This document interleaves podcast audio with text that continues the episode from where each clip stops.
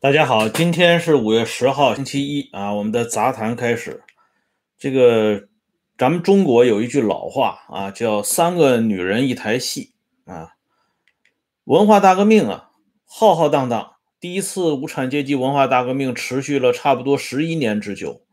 但实际上，文革的这场大戏啊，就是贯穿始终的是三位女中豪杰啊，她们分别是江青、叶群。和咱们的邓大姐，那么今天呢，咱们这个话题重点就来谈一谈邓大姐。昨天节目的收尾的时候就说到，毛泽东对老干部这块网开一面，做了一些妥协和让步。那是从哪一位老干部身上打开缺口的呢？那今天也要给大家来一起聊聊。我们先来看这张照片，这张照片呢是伟大领袖。和文艺旗手江青在一起的合影，啊，这两个人呢都朝着一个方向，啊，凝视，啊，可以说的说得上那句话了，心往一处想，劲儿往一处使，啊，当初啊，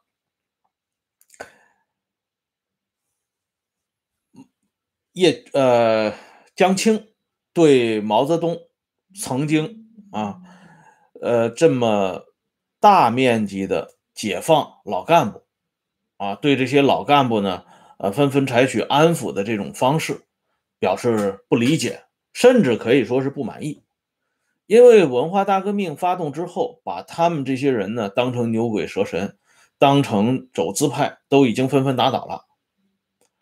而江青知道啊，伟大领袖有一个特点，要么不得罪，一旦得罪就得罪到底。为什么这一次反而是半途而废？领袖当时只说了一句话：“不谋万世者，不足以谋一时。”啊，这句话呢说的很含混，江青也是不得要领。这里呢，我们要提到一个人的具体回忆，这个人就是林彪的老婆叶群。啊，叶群曾经说过这样的话，他说当时在批判。啊，新编历史剧《海瑞罢官》的前夕，空气非常紧张。啊，当时伟大领袖考虑到，如果这第一脚踢不开的话，啊，所谓打得一拳开，免得百拳来。啊，领袖经常这么形容。如果这第一拳打不开的话，后续的这种严重的后果就要由江青来承担。江青曾经亲口告诉叶群。如果文化大革命失败了，他就要坐牢，就要充军，啊，甚至要杀头，啊，这是江青跟叶群交的底。换句话说，如果第一场战斗没有打响的话，江青就很有可能被无产阶级司令部给抛出去，当成替罪羊。那么日后呢？我们看到这张照片。当老一辈无产阶级革命家重新回到领导岗位之后，江青当年的这个跟叶群的交底终于变成了现实。啊，他被活生生的推到了法庭上，接受了党和人民庄严的审判。那么从这个意义上讲，老一辈无产阶级革命家等于说是极大的继承了伟大领袖的遗志。当初啊，在审判江青的时候，中央就曾经拿出很多资料啊，显示出伟大领袖说过这样的断言：江青是江青，他是他，我是我，啊，江青有野心等等啊，这些批评江青的话。而那个时候呢，有两种截然对立的观点，一种呢，啊，是认为官方史料认为伟大领袖早在后期就已经抛弃江青了。另一种观点认为这是欲加之罪啊，要搞臭江青，所以把毛泽东当初的讲话断章取义拿出来，作为江青的罪名。那么我们现在回过头来看一下，为了保证让主角的正面留给观众，为了让伟大领袖那张卦象永远的挂在天安门城楼前。伟大领袖必须是永远正确哪怕是有一点点的瑕疵，那也是被反革命集团所利用。所以在第一次啊，中央公开评价文化大革命的时候，就做过这样的定语啊：这场大革命呢是错误的发动，但是却被反革命集团所利用。那反革命集团是谁呢？一个是活着的江青，一个是死了的林彪啊。其实，即便是伟大领袖活着，如果第一次无产阶级大革命失败了，那么江青也必然被推到审判席上。所以，从这个角度看，邓小平、陈云他们确实是啊毛的真正的传人，把伟大领袖的精髓学得非常到位。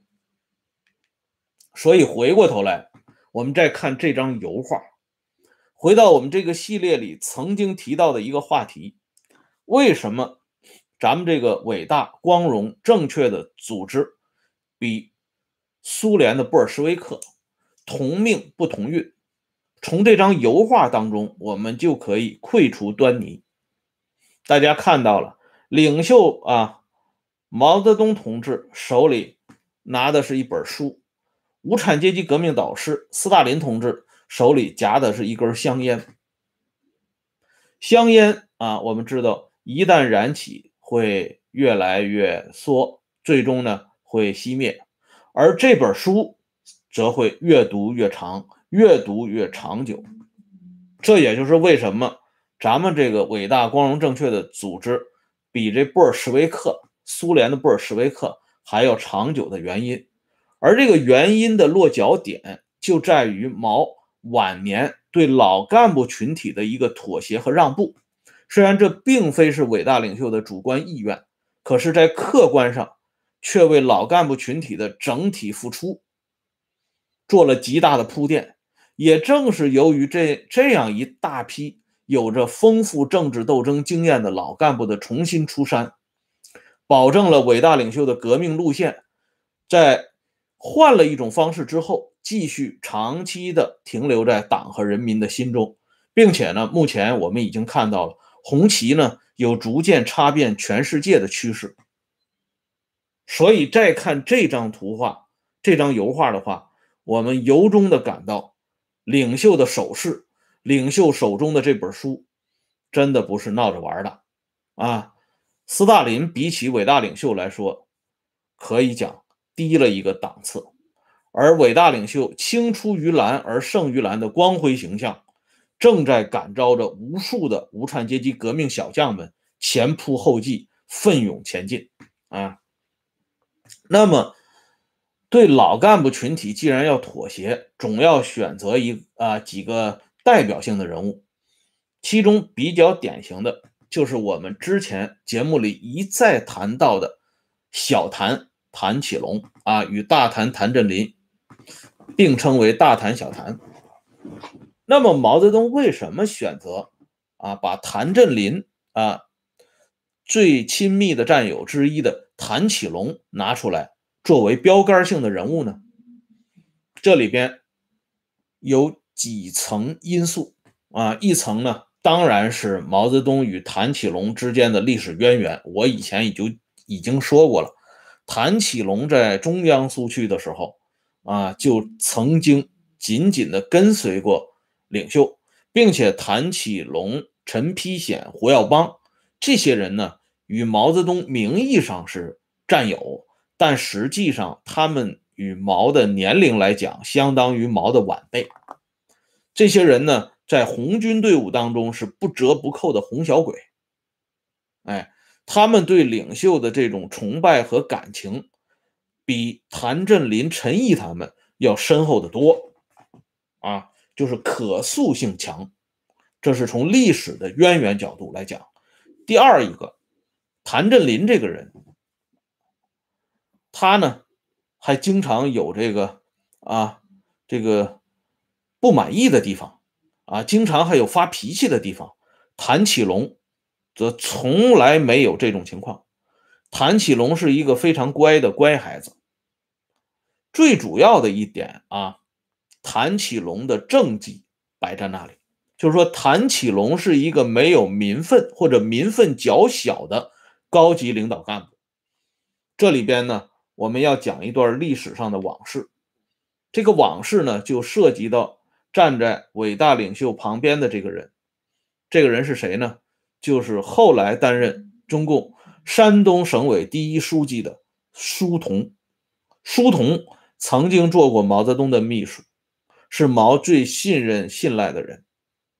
啊，大家看到这个，刚好呢，李医生也站在旁边啊，就是伟大领袖的保健医生也站在旁边。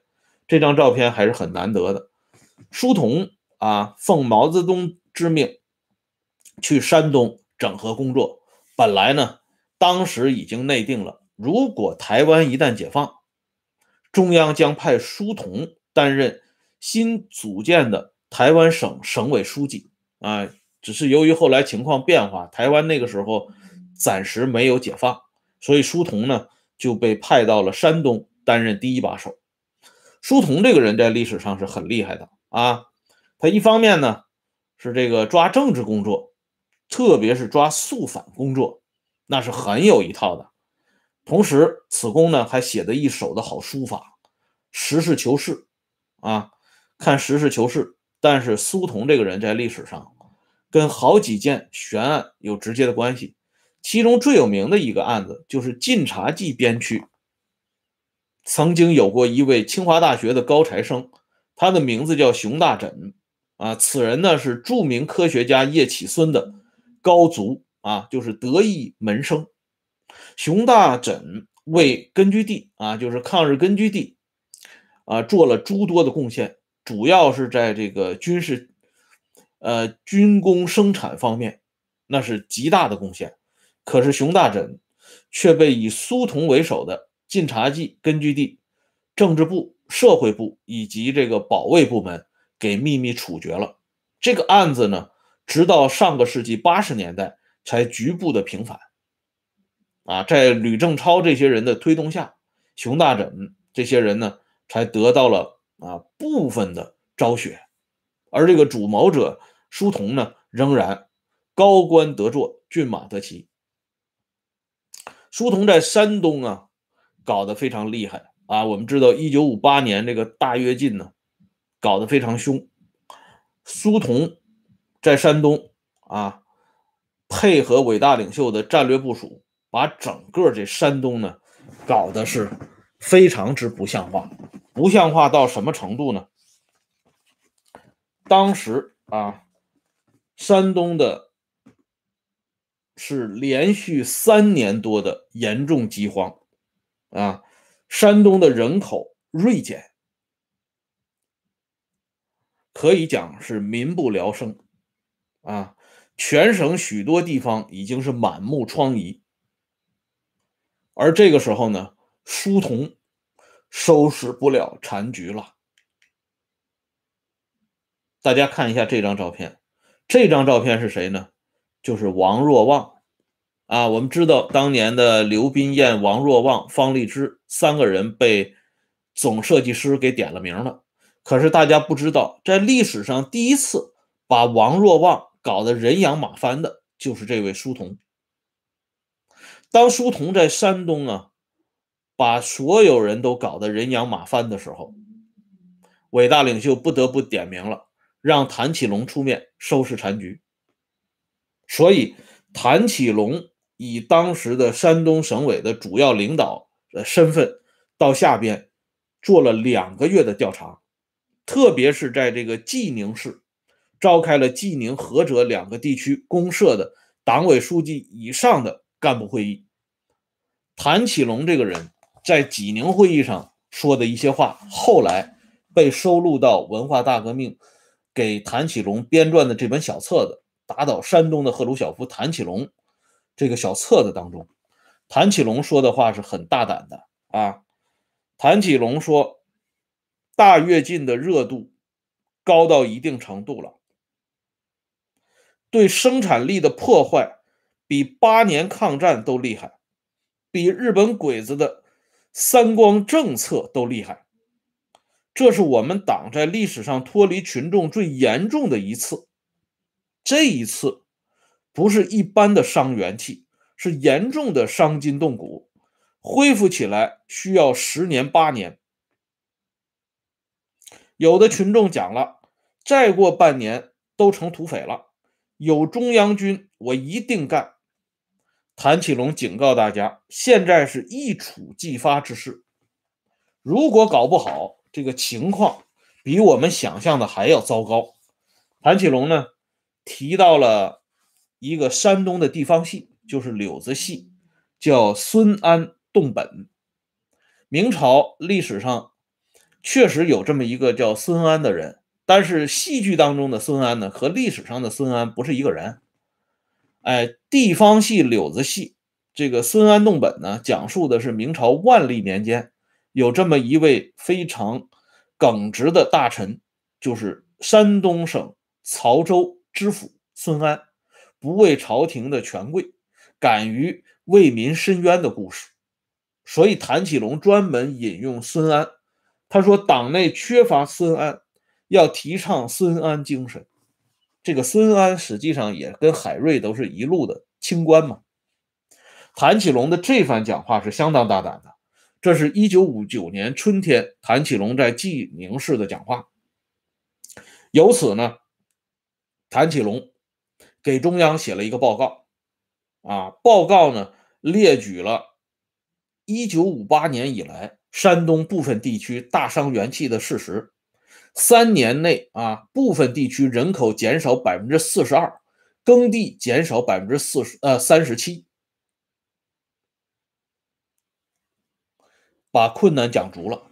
这份报告送到了谭震林、刘少奇乃至毛泽东手中，高层领导无不动容，认为小谭这个人很厉害，敢说实话。于是呢，就让谭启龙把山东的工作全面抓起来。这份报告是写于一九五九年五月二十九号的，要早于第一次庐山会议，所以谭启龙这个人啊，我们从这个点上来讲，他是一个在力挽狂澜啊，避免山东局面进一步恶化的一个重要的角色。所以后来在文化大革命开始之后。谭启龙的这些所谓的反动言行都被收集起来，成为打倒谭谭启龙的利器。可是，当领袖准备重新安抚这些老同志、老干部出山的时候，毛泽东首先想到了谭启龙，这样呢，就安排谭启龙担任候补中央委员。这个谭启龙啊，在中共八届中央委员会里边已经是候补中央委员了啊，只是那个时候呢。啊，谭启龙的排名还算比较靠前。到了九第九次全国代表大会的时候，谭启龙虽然被重新当选为中央候补委员，可是他的排名呢非常靠后，属于倒数第五名。他的后面呢是裴周玉、啊黎元等人。尽管是倒数啊前几名，可是毕竟站了出来。对于谭启龙，毛泽东也说过这样的话：“你办事，我放心。”啊，这个话实际上毛泽东对很多领导干部都说过。谭启龙说过，华国锋说过，邓小平说过，甚至呢，对张春桥也说过这样的话。啊，并不是什么了不得的这个话。那么，谭启龙这样的人，既没有民愤，又从来不顶牛。对领袖呢，还充满了这个丰富的无产阶级感情。这样的人不站出来，谁站出来呢？所以，毛泽东决定解放谭启龙。但是在这里边，有一件事情是以往啊这个官方史料不愿意给大家披露的。在谭启龙被解放过程当中。江青也起到了一个作用，什么样的作用呢？我们都知道，江青这个人爱好摄影，啊，特别喜欢照相。据说党中央政治局的很多领导同志，江青都拍过照片。当然，伟大领袖和副统帅也不例外。我们看一下这张照片，这张照片就是江青给林彪拍摄的，而且据这个在现场的工作人员讲，林彪是从来不摘帽子的。啊，大家看过林彪的很多照片，林彪都是戴帽子的，因为林彪怕风啊，怕这个风吹到他，所以他始终戴帽子。然而在拍这张照片的时候，江青居然动手把林副统帅脑袋上的帽子给摘了下来，所以为世人留下了这么一张，或者是极少极少数我们能够看到的林彪不戴帽子的照片。咱们就说江青这个摄影技术。和他的这种崇高地位是后来很多人望尘莫及的，而这张照片大家看到了，他为伟大领袖拍摄的照片，伟大领袖呢也要做出一个摆拍的这个样子啊，所以大家也就知道这江青的摄影的力度在什么地方。可是有一点大家或许不知道，这么多领导同志。高级领导人都让江青拍过照片，可是只有两个人从来没有让江青拍过照片，一个是周恩来，一个是汪东兴。这两位中南海的大管家、二管家不在江青的摄影范围之内。这个原因大家可以琢磨琢磨是什么样的原因。那么，谭启龙也让江青拍过照片。谭启龙在江青给他拍照片的时候直哆嗦。这个事儿呢，不是咱们自己在这里信口开河，这是有专门的人回忆的。啊，谁回忆的呢？就是江青的司机李子元先生，他在晚年亲口对来访者说的。他说，省委书记谭启龙见了江青之后。江青要给他拍一张照片，谭启龙坐在那里就直哆嗦。江青很满意。江青虽然告诉谭启龙你不要哆嗦，但是呢，事后啊，江青对伟大领袖有一个汇报，说谭启龙同志非常谨慎，非常谨慎呐。这个定论是很不容易的。而到了一九七零年五一劳动节的时候。毛泽东有意让谭启龙公开亮相，而这个时候呢，周恩来出面了。周恩来出面还在其次，关键是咱们的邓大姐也出面了。邓大姐与谭启龙之间有一层特殊的渊源，她在谭启龙复出过程当中所起的作用。是毛泽东、周恩来都起不到的，所以林彪得知邓大姐在谭启龙夫妇所身上所下的功夫之后，曾经发出一句感慨：“邓大姐很厉害。”那么，邓大姐为什么这么厉害？啊，咱们明天接着说。感谢朋友们上来支持和收看，欢迎大家关注“温相说时政”会员频道。